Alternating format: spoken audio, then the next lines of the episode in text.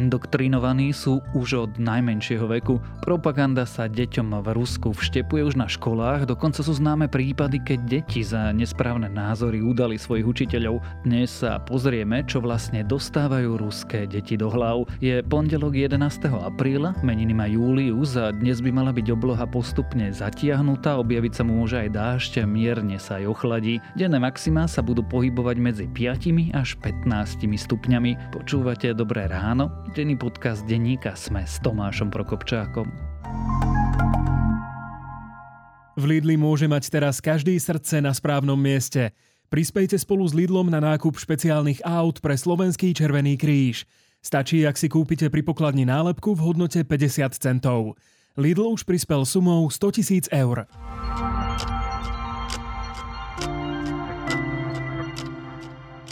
A teraz už krátky prehľad správ.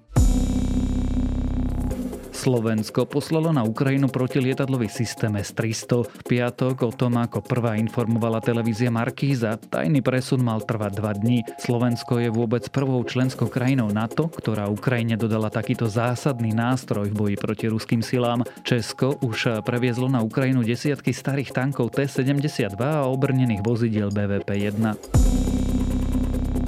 Prezidentka vyzvala vládu, aby adresne pomohla ľuďom, ktorých sa najviac dotkne zdražovanie. Zuzana Čaputová spomenula napríklad príspevok na bývanie či zvyšovanie dávok hmotnej núdzi. Ceny potravín prekonali rekord. V marci vzrástli na svoje nové historické maximum. Dôvodom je vojna na Ukrajine. Podľa OSN index cien potravín prudko zhoršil fakt, že Ukrajina a Rusko sú svetovými vývozcami obilnín a jedlých olejov. Ruské rakety zasiahli v piatok železničnú stanicu v ukrajinskom Kramatorsku. Stanicu v Doneckej oblasti využívali civilisti na evakuáciu z východu krajiny. Už prvé odhady hovorili o desiatkách mŕtvych a možno až stovkách zranených. V čase útoku malo byť na stanici najmenej 4 tisíc ľudí. Paleontológovia zrejme narazili na fosíliu dinosaura, ktorý zahynul priamo v deň, keď do Zeme pred 66 miliónmi rokov narazilo veľké vesmírne teleso. Pozostatky Tescelosaura objavili v Spojených štátoch, na jeho dolnej končatine sa ešte nachádzali kúsky kože. Ak vás správy zaujali, viac podobných nájdete na webe Deníka Sme alebo v aplikácii Deníka Sme.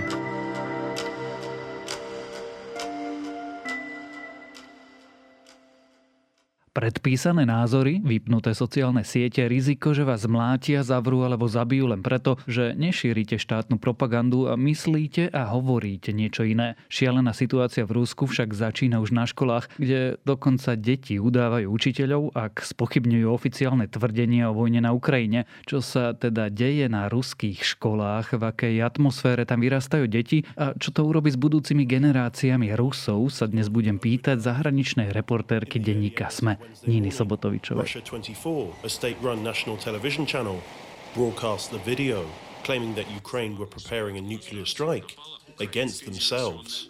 It was a group of Ukrainian saboteurs who attacked the Zaporizhia nuclear power plant. It sounds unbelievable, but there are people in the highest levels of the Ukrainian Secret Service and armed forces who are ready to carry out nuclear provocations. Nina, existuje ešte v Rusku pravda?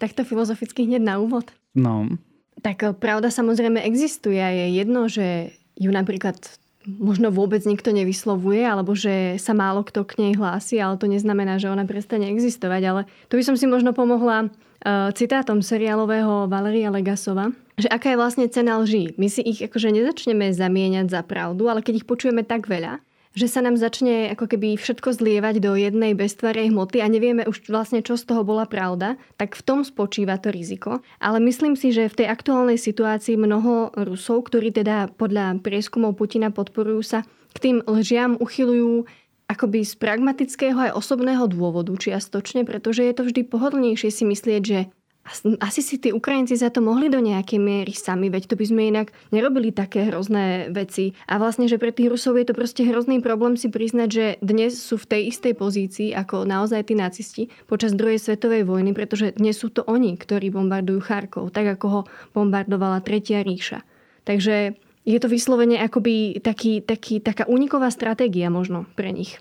Ono je asi jednoduchšie považovať sa za obeď ako za páchateľa, ale pýtam sa preto, že či už je Rusko propagandistickou diktatúrou, či ešte vôbec sa Rusi dokážu dostať k faktom a k pravde. Mm, ak by sme sa vyslovene sústredili na nejaké učebnicové poučky, tak už by sme asi mohli povedať, že splňa tie atribúty diktatúry, kde je veľmi ťažké sa dostať k pravdivým informáciám, respektíve za ich šírenie a a vyslovovanie na hlas vo verejnej debate ti naozaj budú hroziť tvrdé postihy. Tak to už splňa naozaj akože atribúty diktatúry, ale Rusi sa k tým informáciám pred vojnou mohli dostať pomerne pohodlne. To bol jeden vlastne z takých tých milných pohľadov, ktoré my sme uh, na Rusko mali. A pamätám si, že som to dostávala ako spätnú väzbu pomerne nepríjemne. Na jeden článok, v ktorom som vlastne v titulku uviedla, že taká tá mánia vysvetliť Rusom, čo sa skutočne deje na Ukrajine cez e, fotky a informácie v Google recenziách reštaurácií, že to skutočne veľmi nepomôže, pretože v tej fáze, keď sa toto dialo, a koordinovanie teda šírilo, tak um, Rusi ešte mali ako dostupné množstvo kanálov, kde mohli získať pravdivé informácie. Ide iba o to, že veľmi veľká časť tej spoločnosti tieto informácie nechcela, respektíve nebola ochotná vyhľadávať. Takže ono to vlastne bolo niečo, čo by sme hovorili už pomerne skoro, v podstate od začiatku tej invázie, ale minimálne naše publikum a publikum v Strednej Európe si to naozaj potrebovalo zažiť a vidieť, že ruská spoločnosť odmieta vo väčšine tieto informácie, pretože tým pádom to naštrbuje celé ich videnie sveta, ako im ho kremelská propaganda vštepuje dlhé 10 ročia. Oni toto počúvali doma od predošlých generácií, oni sa stále vnímajú ako tí hrdinovia, ktorí celý svet oslobodili od toho nacizmu e, v čase druhej svetovej vojny. Absolútne opomínajú úlohu západu, to, že vlastne Červená armáda nepripustila, aby niektoré krajiny od, vlastne oslobodili tie západné vojska len preto, aby si tu vyarendovala nejaké sféry vplyvu, tak toto proste v ruských učebniciach dejepisu nenájdeš. No. Oni oslobodili celý svet a všetci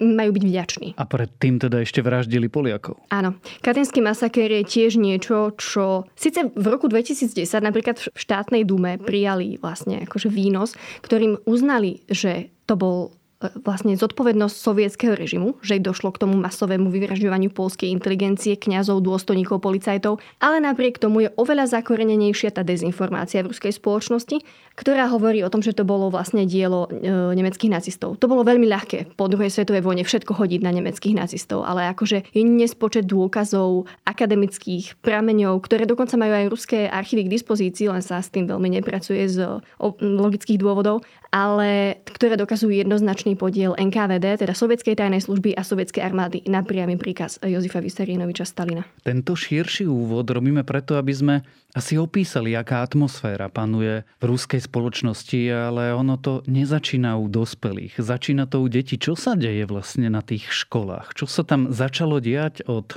útoku Ruska na Ukrajine? Určite si to už videl na sociálnych sieťach, také tie obrázky, kde aj e, v ruských jasliach, škôlkach e, organizujú deti do takých tých útvarov, aby vlastne telami vytvorili Zetko, ktoré je teraz ten provojnový symbol ruskej ofenzívy, invázie na Ukrajine teda Z ako nápis, ktorým si označovali ruské vojska tú, tú techniku, ktorou vpadli na Ukrajinu. Ruské úrady sa snažia indoktrinovať úplne každého a vyvíjajú nemalé úsilie a takisto nemalé finančné prostriedky, čo je asi vhodné v tejto situácii poznamenať, keďže je to krajina ťažko skúšaná sankciami a napriek tomu na toto sa tie prostriedky nájdu. Na to, aby vlastne organizovali takéto programy, ktoré sami uvádzajú ako ideologické prednášky, v ktorých sa vlastne snažia postarať o to, aby Rusi mali to správne videnie sveta, správne videnie pozadia tej invázie, aby sa vlastne v jednej línii s kremelskou propagandou postarali o to, že ju budú obhajovať ako niečo nevyhnutné, ako niečo, do čoho bolo Rusko teda údajne dotlačené západnými mocnosťami a neviem kým všetkým a že teda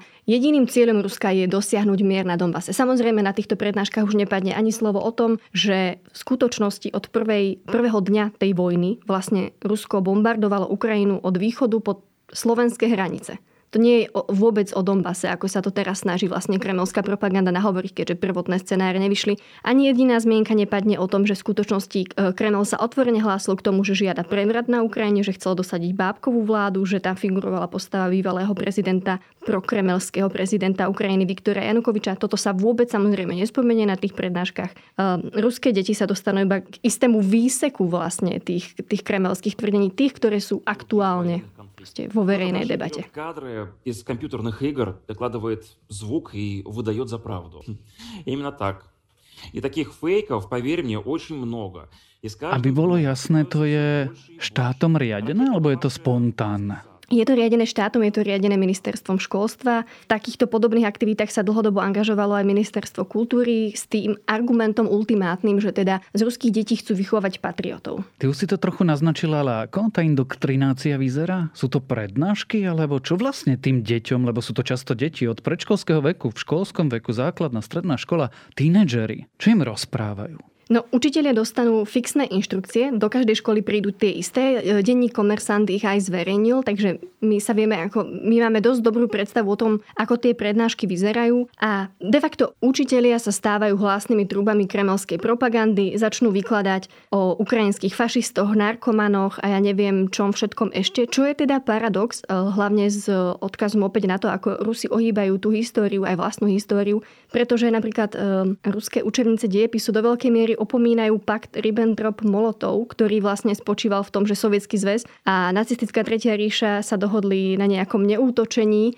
a buď sa o tomto pakte, o tom, že vlastne Sovietský zväz spolupracoval s nacistami, o tom sa buď v Rusku vôbec nehovorí, alebo sa o tom hovorí ako nejaké historické nevyhnutnosti, ktorá pomohla chrániť Sovietský zväz, čo je samozrejme hlúposť, pretože Tretia ríša ten pakt porušila a napadla Sovietský zväz v 41. Ale o to absurdnejšie potom vyznievajú tie tvrdenia, že Rusko ide od niekiaľ vyháňať narkomanov a fašistov. Možno to poviem úplne natvrdo, ale vychováva si Vladimír Putin svoju vlastnú Hitler-Jugend? Toto je podľa mňa otázka na akademika, historika, lebo neviem, aké všetky atribúty splňali Hitler-Jugend, takže to neviem takto odborne zhodnotiť. Ale určite si súčasný ruský režim vychováva celú generáciu, ktorá sa bude buď minimálne báť, spochybňovať e, narratívy Kremľa, alebo im autenticky uverí, pretože sa teraz v škole potvrdzuje iba to, o čom sú už dlho presvedčení ich rodičia a starí rodičia a počúvajú to v domácnosti dlhodobo, pretože Rusko potrebuje v sebe pestovať tú myšlienku, že oni sú naozaj veľký, nedoceňovaný, ale veľký národ, ktorý proste stále dopláca na to, ako sa vždy obetoval pre iných, čo teda samozrejme sme si už vyvrátili teraz a je, je to hlúposť. Nie sú ochotní reflektovať svoje vlastné chyby z minulosti, ale to neznamená, že nedokážu, ako keby veľmi dokážu vstrebávať túto propagandu a iba sa utvrdzovať o nejakých obsahoch, ktoré počúvali aj doteraz, povedzme doma. Oh, hi! Evening. Are you here for the dogs party? Yep. And who is this? It's a Sandy, Siberian Husky.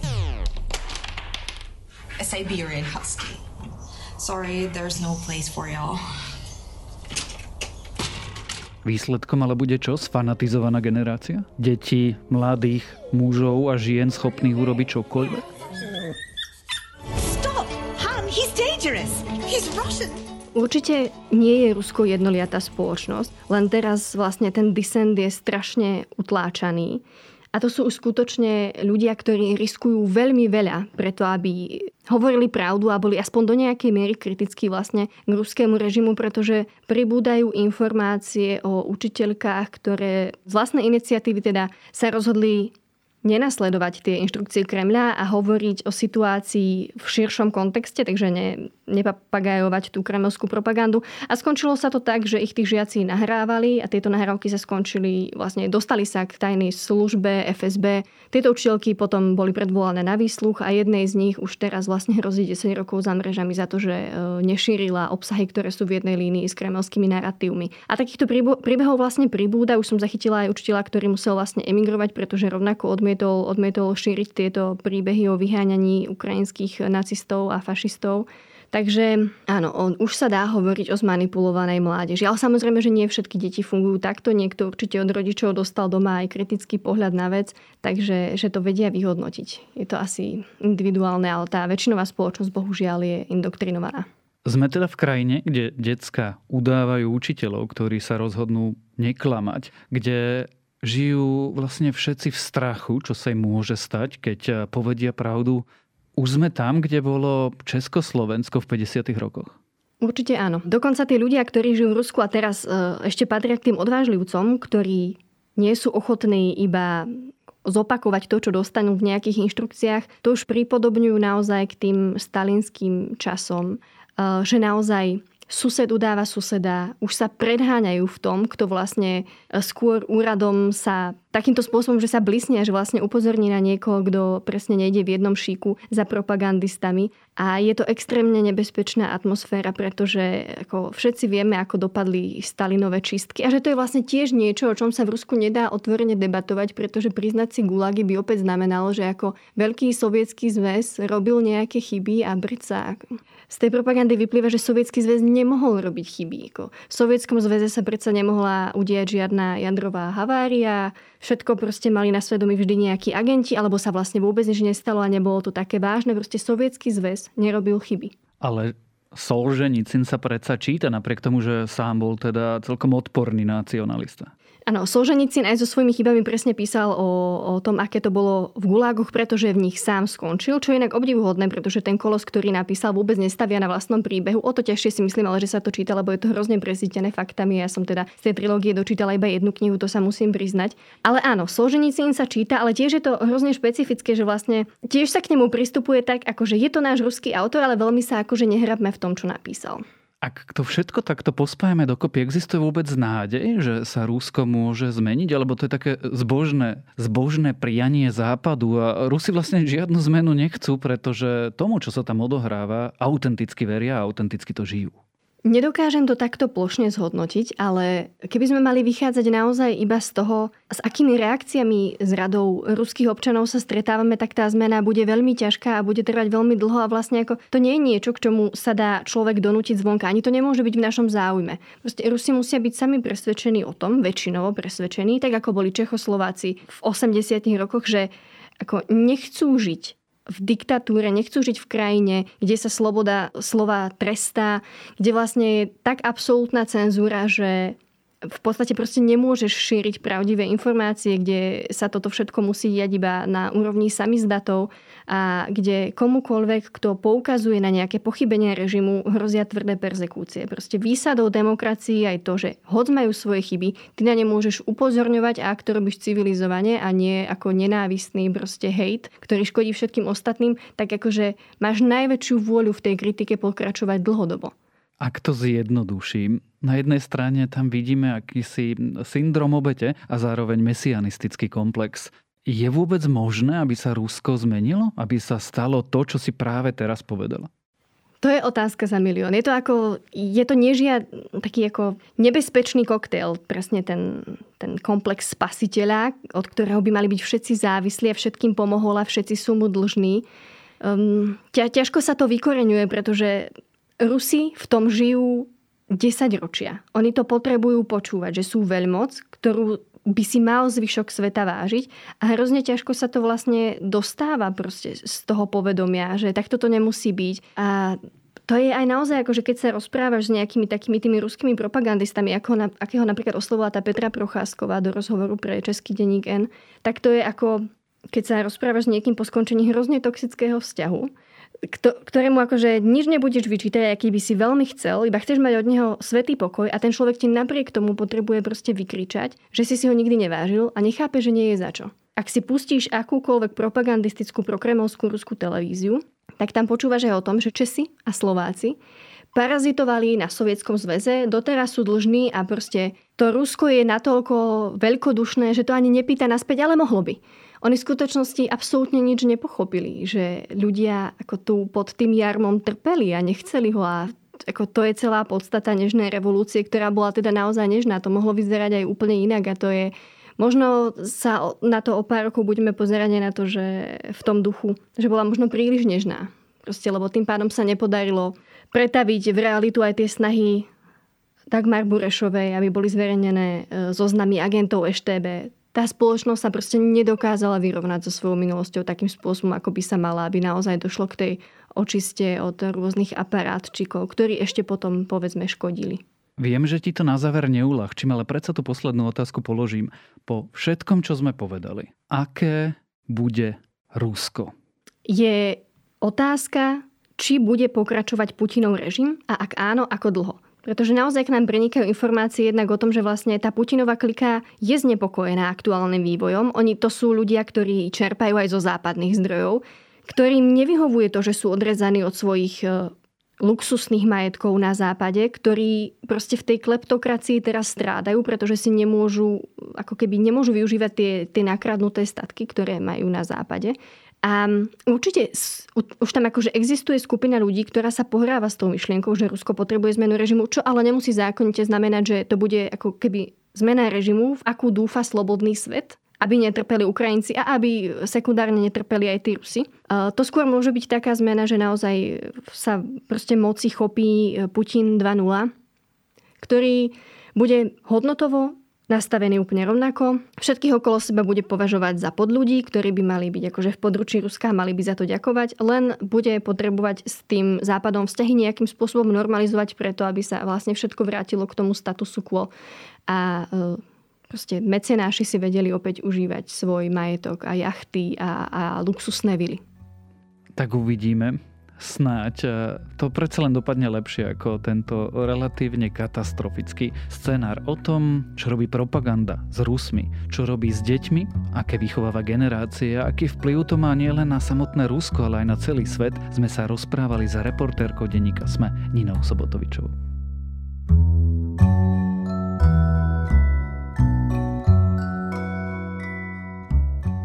Moje dnešné odporúčanie je hudobné a staré no zhruba 2 roky. Každý máme nejakú hudobnú úchylku a tou mojou je grime. No a až teraz som objavil album Quaran Queen britskej reperky Lady Lesher a je to jedno z najoriginálnejších hudobných vysporiadaní sa so životom v pandémii a to nie len na britskej meskej scéne. Skúste, odporúčam najmä skladby Quarantine Speech a Lockdown a to je na dnes všetko. Dávajte na seba pozor. Počúvali ste Dobré ráno, denný podcast denníka Sme s Tomášom Prokopčákom.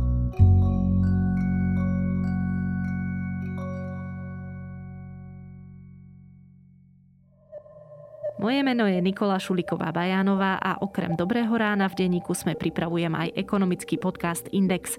Snažím sa v ňom na zložité otázky, či už o biznise, štáte alebo osobných financiách, hľadať zrozumiteľné odpovede. Budem rada, ak sa ku mne každý štvrtok pridáte. Index nájdete vo všetkých podcastových aplikáciách, ako aj na stránke www.sme.sk.